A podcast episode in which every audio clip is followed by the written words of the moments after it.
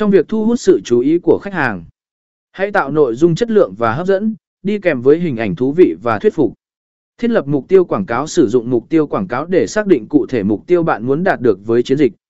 Cài đặt mục tiêu giúp Facebook tối ưu hóa hiển thị quảng cáo của bạn cho người dùng có khả năng tương tác nhất.